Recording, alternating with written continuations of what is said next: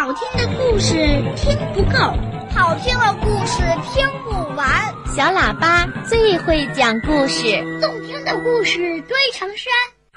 小喇叭好听的不得了。爸爸讲故事时间。今晚的故事时间里呢，正晶姐姐先要给小朋友讲一个春天里的童话故事，名字就叫《春天飘雪花》。哎，春天怎么会飘白色的雪花呢？春天真的能飘出雪花来吗？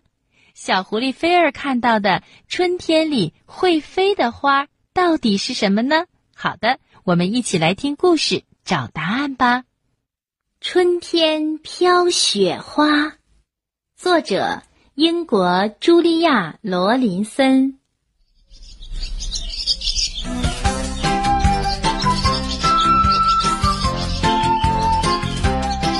树林里好热闹了，充满叽叽喳喳的叫声，各种喧闹声和歌声。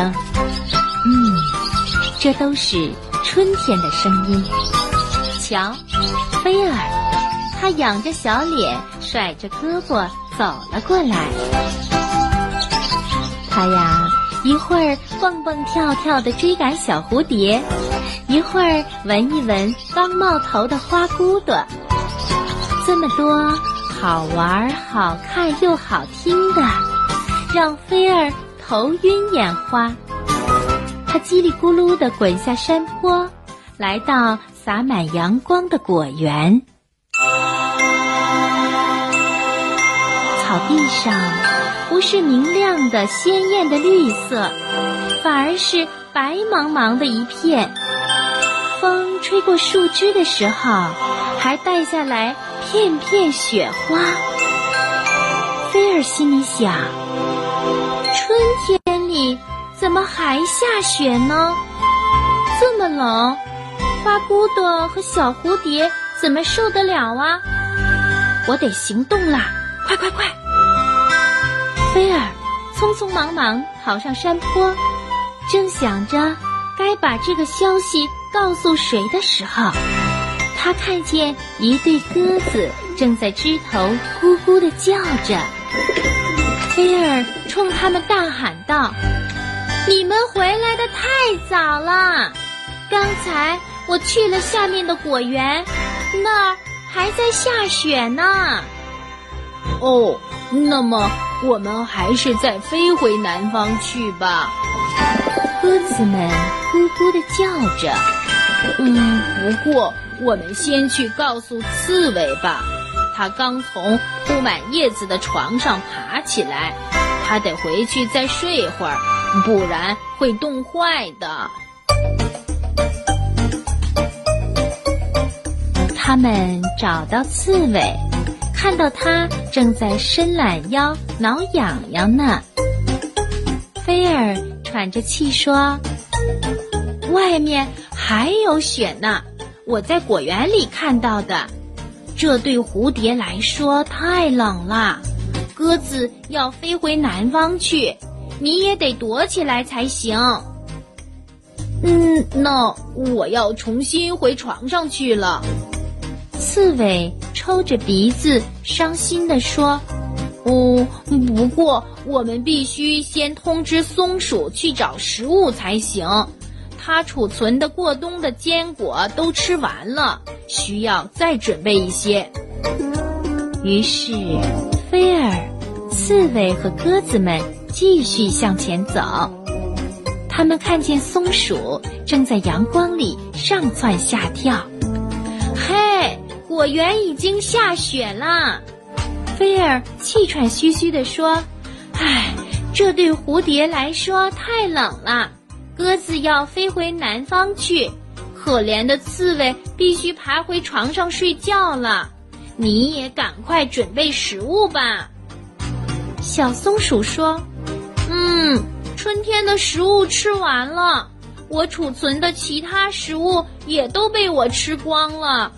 不过，准备食物之前，我们必须去通知兔子们。”在大雪来临前，请他们多吃些草吧。于是，菲儿、松鼠、刺猬和鸽子们又匆匆出发了。兔子们正在洞穴外玩不倒翁的游戏，别玩啦！菲儿大声喊：“很快就要下雪了，这对蝴蝶来说太冷了。”鸽子要飞回南方去，可怜的刺猬必须爬回床上睡觉了。松鼠要去寻找食物，你们也要多吃草才行。